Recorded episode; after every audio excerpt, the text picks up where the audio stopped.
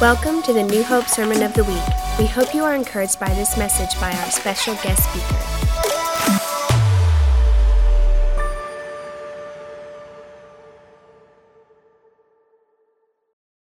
All right, I want to read something that our pastor wrote a couple days ago. Uh, it was a text to our to our staff, and it's it's it's powerful, and I want to release it over you. I believe it's a prophetic word for now and, and I, I love our pastor because he calls himself a pastor, but he's so freaking prophetic and he doesn't even know it. I think he does, but he doesn't want to be that guy with titles. You know what I'm saying? So, Pastor, I'm going to read this over the body. An hour or so ago, while reviewing Psalms 136 for the morning Think Thanks devotional, just an incredible sense of God's presence, really overwhelming. Over and over, I kept sensing, hearing, imminence. It's here. It's now. It's happening. Come on. Now, in this text, there, there are people who have known me for anywhere from three years to 40 years, much like a lot of us in this building. And you know, I'm not given to spouting spiritual things for emotional or sensational outcomes. I just won't do that. That is a true statement. But, guys, God's strong arm and outstretched hand removing and moving us, and I want to add into promise. I cannot remember when I have been more excited about gathering with my church family to worship. God's promises are imminent right before us. I am coming to anything and everything New Hope with a sense of expectancy and anticipation, and I have not held my heart for a and I have not held my heart for a very long time. So glad and thankful to be serving with you guys right now. Can we give our pastor a little bit of love? Come on. Let me tell you something. I've, I've worked with tyrants and I've worked with fathers. And Pastor Tom is a father. Amen? Come on. Hallelujah. All right. Well, you guys ready for the Word of God? All right. I haven't had a lot, a lot of time to prepare, so I'm just going to throw it out. Amen. I mean, if you're if you're on staff in this house, if you're a young preacher, the, the scripture that says, be ready in season and out of season must be a core value for your life. I've learned that. But I'm just thankful for the opportunity. Amen. All right, so the title of the message today is How to Live Like the Devil. How to Live Like the Devil. We're going to unpack that. But before I get started this morning, before I move into the text, and before we do work in the text, I want to give you a word of caution. I want to give you a, a, a warning that I've learned. See, a lot of people, they're more fascinated with the things of the devil than they are with Jesus. And, and, let me tell you this if you love studying about the devil more than you love studying about Jesus, then you have to look inside of yourself because there might be a little bit more nature of his in you than Christ's. And what I've learned is whatever you study, you attract. And I was, I've been writing for a, for a while. I've been, been getting some thoughts down. And th- there's a couple of chapters that I've written on the person of Lucifer, on the person of, of Satan, the resistor. And, and, and man, I, I, was getting revelation. I was seeing things that I've never seen before. I was writing things that I've never heard before. And, and a few moments in, a few minutes in, I started feeling really nauseous to my stomach. I started feeling really sick. And I'm like, what is going on? The Holy Spirit spoke to me. He says, The devil loves testifying about himself. He will disclose things about himself, especially if you study his attributes and his character. So I want, I want, I want to tell you that this morning. Don't ever begin to study about the things of the kingdom of darkness unless the Holy Spirit leads you into studying about the kingdom of darkness. Amen? So I want to give that disclaimer, okay? Because it's really important. Whatever we study, we attract, okay? But I feel like this is this would behoove us. This is very this is very important for us as we move into Thanksgiving, as we move into the holiday season about being thankful. To give you a little backdrop of what we've been talking about the last few weeks, we've been talking about being thankful. The series is Think Thanks, and essentially the word thanksgiving, thankfulness is eucharis. Pastor's done a phenomenal job of unpacking that word. That charis, grace, is in the middle of that word in the original language. So when, we, when we're thankful, when we thank someone, we release grace into their life, right? What does grace do? Romans 5 says, where sin abounds, grace does what? Much more abound. So when I'm thankful to the people around me, I release grace into their situation. And when I release grace into their situation, I co labor with the Holy Spirit and we make that person's world bigger. That's good news, amen? But what happens when I don't co labor with God? What happens when I unintentionally co labor with the adversary? And we do it every day. How many of you guys have fought with your spouse over the last week? Oh, Mr. Vulnerable, vulnerable up here. I'll go first. You know, leaders got to go first, right? I mean, I always fight with my wife the night before I preach, whether I know it or not. Always. And then I'm always, I, am and listen, I'm like 90% wrong all the time. I mean, I've learned that a long time ago because I can be very stubborn and I can, like, that, that's the problem when you know a lot of the Word of God, you think you're always right. But really, the more you know, the, re- the more you should, should understand, the more you don't know. That's just wisdom, amen? So we're gonna unpack what it means to be unthankful, right? So let me give you a great working definition. Thanklessness or not being thankful is the failure to attribute worth to some source other than me. Thank, thanklessness is always going to connect with entitlement. Say entitlement. The best encapsulation of entitlement that I can give you, I think, in the Word of God, the best picture in the Word of God is in Luke chapter 15. I'm going to spare you from preaching for 30 minutes on it. I'm just going to give you a snapshot of the overdrop of the story. The, the younger son goes to the father and says, Father, give me the inheritance that falls to me. His father was still living. That was a slap in the father's face because we all know, even in this room, that we don't get our parents' inheritance until after they're dead. So essentially, what the younger son was saying is, Father, you're dead to me. And that's a great working definition of entitlement. It's this that I am the only one living in my world, everyone else is dead in my world. And when we're thankless, when we don't appropriate thankfulness, when we're thankless, then it's gonna foster a posture of entitlement. You ever been around an entitled person? Their world revolves around them. I, Pastor Brenna, she was she was stepping all over my message this morning about being self absorbed, about being selfish. That's, that's what it means to be entitled. And see, when you release grace in someone's life, that's the antithetical posture of being entitled because you're giving them grace. But an entitled person says, I'm the only one living in my world, and I don't want to give you grace. You need to give me grace. I don't want to give you honor. I don't want to give you encouragement. You owe me that. And see, let's unpack the first entitled person in the Bible.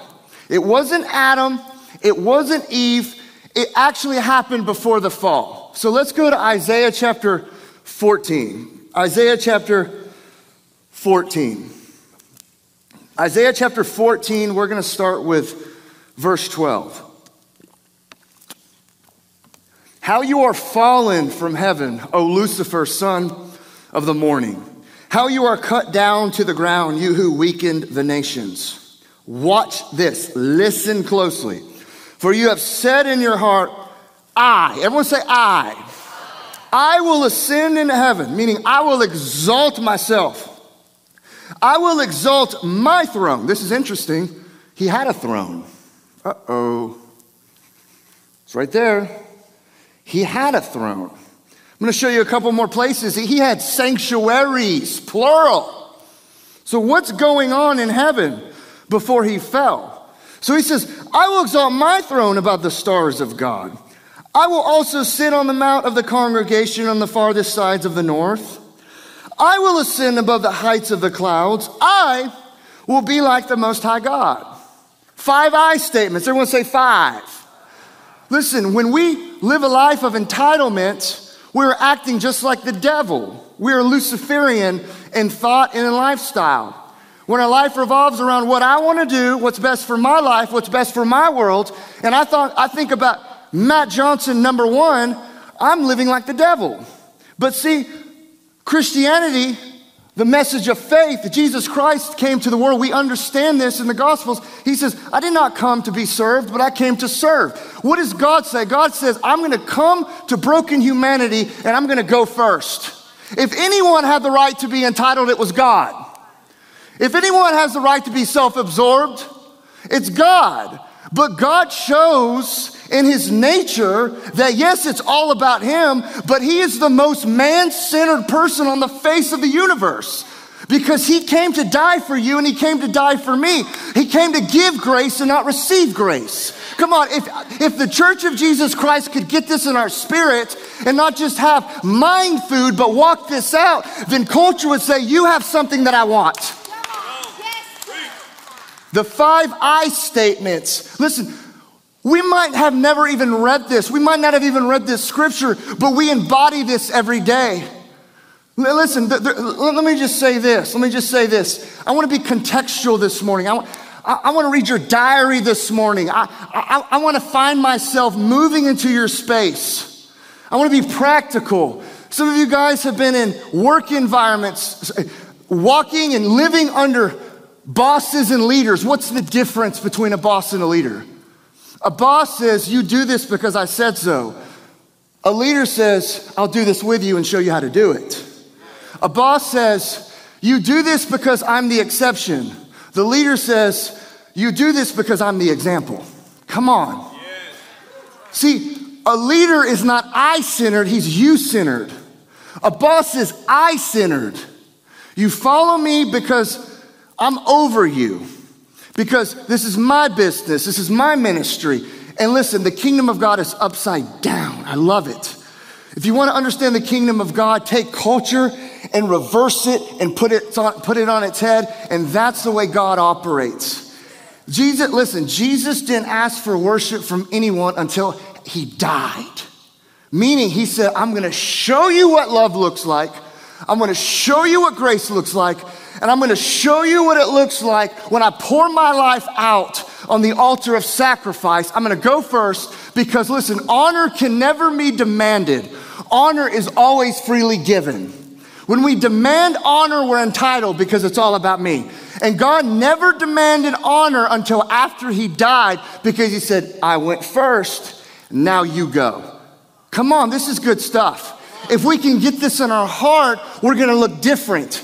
If we can get this in our spirit, then we're gonna be actually what Peter says a peculiar people, a unique people. Listen, I'm tired of normal Christianity. Listen, I want to see burning people. I want to see people with the word of God written on, our, on their heart that's coming out of their pores. Listen, Christianity looks like something. It looks like New Testament, Acts 1 to 28 Christianity. Come on. Leave this isn't even in my notes. What's going on with me? What's going on? Pastor Thomas, your fault. You made me excited. Okay. So, what is going on when we live like the devil? So, number one, if you are entitled, then you just might be living like the devil.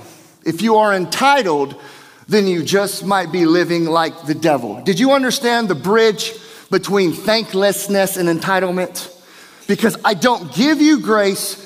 I want grace. I don't give you honor. I want honor. It's my world. You're just living in it. It fosters entitlement. You get it? Say yes, and I'll move on. All right, let's keep going. Number two. I just got four points, and then we're going to be done. Number two. If every conversation, oh, this is going to be good. Come on. You, you better not look to your spouse. You better not look to your best friend. If you're dating someone, you better not look to the left or right or you're going to get caught. Watch this. If every conversation you have revolves back around to you, you might just be living like the devil. Come on. Come on. Come on, this is communication 101. I told you this is going to be practical this morning. Listen, terrible communicators. Let me tell you why you're terrible at communicating. Ready? Say yes, Pastor, tell me. It's because you're not thinking about what they're saying, you're not listening to what they're saying, you're thinking about what you want to say next. Because the conversation is revolved around you. Remember, it's your conversation, they're just in the room. Come on, how about your prayer life? Are you in the presence of God? Or is God in the presence of you? Uh oh. Listen, I'm, I'm stepping on some toes this morning. It's cool though. Come on, it's cool. Listen, you've been in the conversations before. And listen, listen, if someone is always talking about themselves, doesn't matter, hey, hey, man, I had the, I had the, I had the greatest trip at Disney World. I did too, I've been seven times, and they tell you about it for 15 minutes. Listen, you know what you do? Listen, you be gentle, you get through it, you watch your facial expressions, and then you understand that that's probably an entitled person. I need to give them some space. Okay? But listen, we all do it because you want to know the most important thing to talk about is you. You know, the most important thing for me to talk about is me. Why? Because I know myself the best and I want to talk about what I want to talk about. You see what we do? We see what we do? Five I statements. I'm going to do this, I'm going to do this, I'm going to do this, I'm going to do this. And we live this life, and the thing is, we don't even know it. Listen, it's taken people to tell me this for me to realize this about myself. And I'm telling you, over the past few years, this has been my prayer. I, listen, I know you wouldn't know this because I'm up here. This is my thing. This is what God's gifted me to do, but I'm an introvert. I really am. You can ask my wife. You can ask my closest friends in the room. You can ask my parents. I'd rather be by myself. I'd rather be my family watch a movie. So when I'm in a conversation, knowing that about myself, I want to make the person I'm talking to feel like the most important person on the face of the earth. Why is that important? It's because I'm giving grace to them. I'm giving grace to them. I'm releasing grace to them. That's what Thanksgiving is. Imagine what would happen if the church left these doors and instead of preaching to the world about their sin and how much we're disgusted about the things that they're doing that we don't understand, we have a conversation with them rather than condemnation over them, and we make them feel like they are the most precious person on the face of the earth. That's the gospel. That's how you're gonna win people. You're not, listen, you're not gonna win. I'm just gonna say, you're not gonna win the world with a bunch of picket signs in front of an abortion clinic. You know what you're gonna win them? When you're at the back door weeping in intercession and saying, Jesus loves you, your life is not over. See, I know that makes you mad. It's the truth. We're not gonna win the world by picketing. We're not going to win the world by standing on a, uh, on a street corner telling them about themselves what they already know. They already know they're lost. They already know they're a sinner. Listen, the pulpit is not to condemn people in their sin, it's to empower them never to do it again. It's to release grace over a congregation. It's to release power of a congregation. And I feel like we do this really well in this house. We do this really well in this house, meaning we set the standard up here, and the grace of Jesus through the Word of God comes underneath our feet and takes us to a higher level because it's His power and not our own. That's Thanksgiving when the grace of Jesus comes and it exalts you to a place higher than you were a few moments before. Come on. This is Thanksgiving. You didn't know that the gospel was a gospel of thanksgiving. It is, because it's a gospel that releases grace into someone's life. Are you following me? All right, let's keep going. So, number one, if you are entitled, then you just might be living like the devil. Number two, if every conversation you have revolves back around to you, you might just be living like the devil. Watch this, this can be good. Number three, if you are always in an uncommon battle with temptation, you might just be living like the devil. Sounds like Jeff Foxworthy, doesn't it? That dude made $80 million with that line. You might be a redneck. You know that dude's worth right south of $100 million? Huh? I'm just trying to be like him. You know what I'm saying? I'd love to be a preacher worth $100 million, you know what I'm saying? And my wife would give it all away. Ain't that right, baby? Come on. Amen? Amen. Come on. So, number three, I know that was off track. If you're always in an uncommon battle with temptation, you might just be living like the devil. Let me bridge this gap. Watch this. So, ready? Thanklessness fosters what? Entitlement. Entitlement fosters you being a target for temptation. You wanna know why? It's because when you're entitled and self absorbed, you're a flesh junkie because you are at the center of your worship system. And if you want it, you're gonna do it. If it pleases you, you're gonna give into it. If it comforts you, you're gonna lean into it. And this is what the enemy does. He looks and he watches you and he says, I got him with every temptation because that person looks a lot like me. Entitlement fosters temptation. What do you mean? Fosters temptation.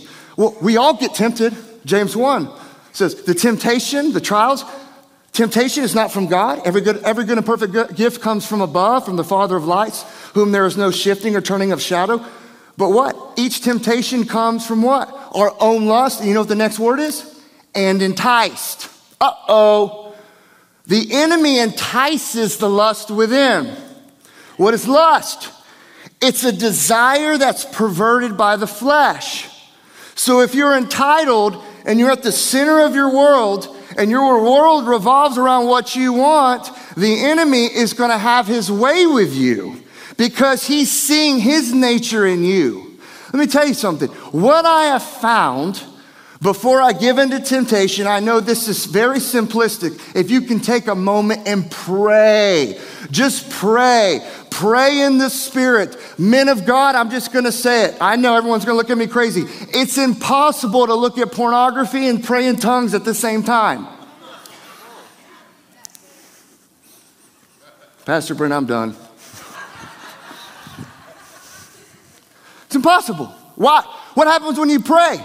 Because you're leaning into the grace of Jesus. What does the grace of Jesus do? Where sin abounds, grace does much more abound. Same word in thanksgiving. So when you're entitled, it's all about you. And the enemy says, Man, I'm going to have my way with you because you've never learned to crucify your flesh. So if you are in an uncommon battle with temptation day in and day out, if you are addicted to whatever drugs, alcohol, pornography, greed, ministry, that's an addiction too it's because you are unthankful. You are unthankful. You're like, I never thought about that. Because when you're thankful, you know what you're doing? You're prescribing worth to someone else rather than yourself. You're not looking at yourself. You're not looking at your wants and your desires. You're looking at Jesus. First John says, when we see him, we shall be like him, for we shall see him as he is. Anybody that has this hope in him purifies himself just as he is pure. When you look at Jesus, he purifies you by grace because your world now is very small compared to his world. Do you see it? He is the God that gives you grace. He is the one that gives you power to overcome every temptation. But when you are unthankful and when you are entitled and you are full of yourself, the enemy will make sport of you because your nature looks exactly like his. Moving on, say moving on. All right, number four. Number four, ready? Let me go over it again. If you are entitled, you might just be living like the devil. Number two, if every conversation you have revolves back around to you, you might just be living like the devil. Number three, if you're always, and I'm not talking about the sporadic temptation that we all go through. I am talking about being bombarded day and night by temptation. You gotta look in here. You gotta look in here. And you have to be honest with yourself of what's going on in your inner world. If you're always in an uncommon battle with temptation, you might just be living like the devil. Number four. This is so good. You ready? Practical, practical, practical. Number four, if you're always fighting with your spouse, you might just be living like the devil. Come on, somebody. Come on, Gerald Jackson. Preach with me, bro. Come on. If you're always fighting with your spouse, you might just be living like the devil. You want me to tell you why? Watch this. Let me just give you a little It's gonna be a little, a little something we all go through. Come on, I know it's in your house too. Don't deny it. Husbands come in working 12 hours. You come in starving. You want your wife to ask you about your day. You've been on your feet for 12 hours, by God. Man, I, I put food on this table, I pay the light bill, I pay the mortgage. Do you see me? And wifey says, I cooked that food. It take me five hours to do it. You better like it. So you have wifey saying, Look at me, look what I've done. Husband says, Look how hard I've worked. Fight. You want to know why? Entitlement. What, what, what, what if we did this? Suck it up, buttercup, husband. You come in, don't matter how tired you are, how much you've done, your day might have been hell, but you say, I'm gonna give grace to my wifey because God, this food smells good. And I know that she's labored over this for hours, and I'm gonna say, babe, thank you for what you've done today. It looks absolutely amazing. You know what you've just done? You've given grace and you've disarmed the power of the wicked one. Yes. And wifeys, you know what's smart? Is when your husband's filling his face and he's not hangry anymore. You know, that's part of the battle. He's worked for 12 hours, doesn't have time to eat, so he's hangry, right? He stuffed his face, and your wife's like, hey, babe, I appreciate you working so hard for the family. Thank you so much. Thank a simple thank you on both parts, but you know who goes first? Husbands, you go first. Well, if she would thank me, I'd thank her. No, no, no, no, no, no, no, no, no, no, no. Tough guy. You thank her first. You always go first. You lead the way.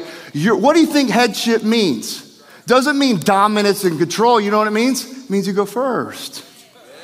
Headship means you go first.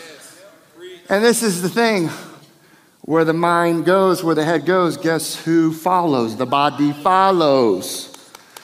She is now bone of my bone, flesh of my flesh. Ephesians chapter 5, quoting the words of Adam. You go first, she's gonna go first. But listen, you act crazy, she's gonna act crazy. Men of God, I'm just gonna say it. If your wife's depressed and she's broken and she's walking around with her head down, that's on you. You wanna know why? Because it says that she is the image of you, she is the reflection of your glory. She is your garden. If you're not tending your garden and you're not washing her by the washing of the water by the word of God to present yourself a bride without spot or wrinkle, that's on you. Don't send her to a therapist because she's depressed. Love her as Christ loves the church and watch her come alive. I got a scripture for you. 1 Peter, 1 Peter chapter 3. 1 Peter chapter 3. Oh my gosh, I'm dripping. I have an undershirt on too. I, I mean, come on. The more I sweat, the more anointed I am. Amen? I'm just playing. See, that was entitlement. Gosh, I'm sorry. I'm sorry. Okay. 1 Peter chapter 3. 1 Peter chapter 3, watch this. 1 Peter chapter 3, verse 7. I'm, I'm just harping on husbands today. You want to know why? Because I ain't a bride, I ain't a wife. I only know my part, okay? I'm going to concentrate on my part, not your part. If I do my part, you're going to do your part. So 1 Peter chapter 3, verse 7. Husbands likewise dwell with them with, an understand, with understanding, giving honor, tameo, value, thanksgiving, grace, tameo it means a worthy estimation valuation, giving honor to the wife as to the weaker vessel, and as being heirs together of the grace of life. Watch this, that your prayers not be unanswered. I can't hear God. You hate your wife? I can't hear God. You have unforgiveness towards your wife? I can't hear God. Are you entitled thinking that she should thank you for everything that you're doing? and you refuse to see everything that she's doing and giving grace to her, listen, if your prayers aren't answered, man of God, Peter is diagnosing you right here. You have to look at your marriage. You have to look at your marriage because you want to know what your marriage is? It's the best presentation of the gospel that the world can see. It's the best presentation of the gospel that the world can see. You want to know why I follow Pastor Tom and Brenda? It's not because they've been doing ministry for 40 years, it's because they have a healthy marriage for 40 years. You know why I honor my mom and dad? It's because I've only seen my dad with one woman and my mom with one man, and they've been faithful for over 50 years. We have to look in here instead of out there. If you're looking at everyone else around you as the problem, you're the problem. Because it's, remember, they're living in my world. Can everyone stand up? It wasn't long, but I feel like it was spot on. Amen. Amen. Come on. Amen. Thank you for joining us for the New Hope Sermon of the Week. For more information about this podcast or other resources, visit newhopeonline.com.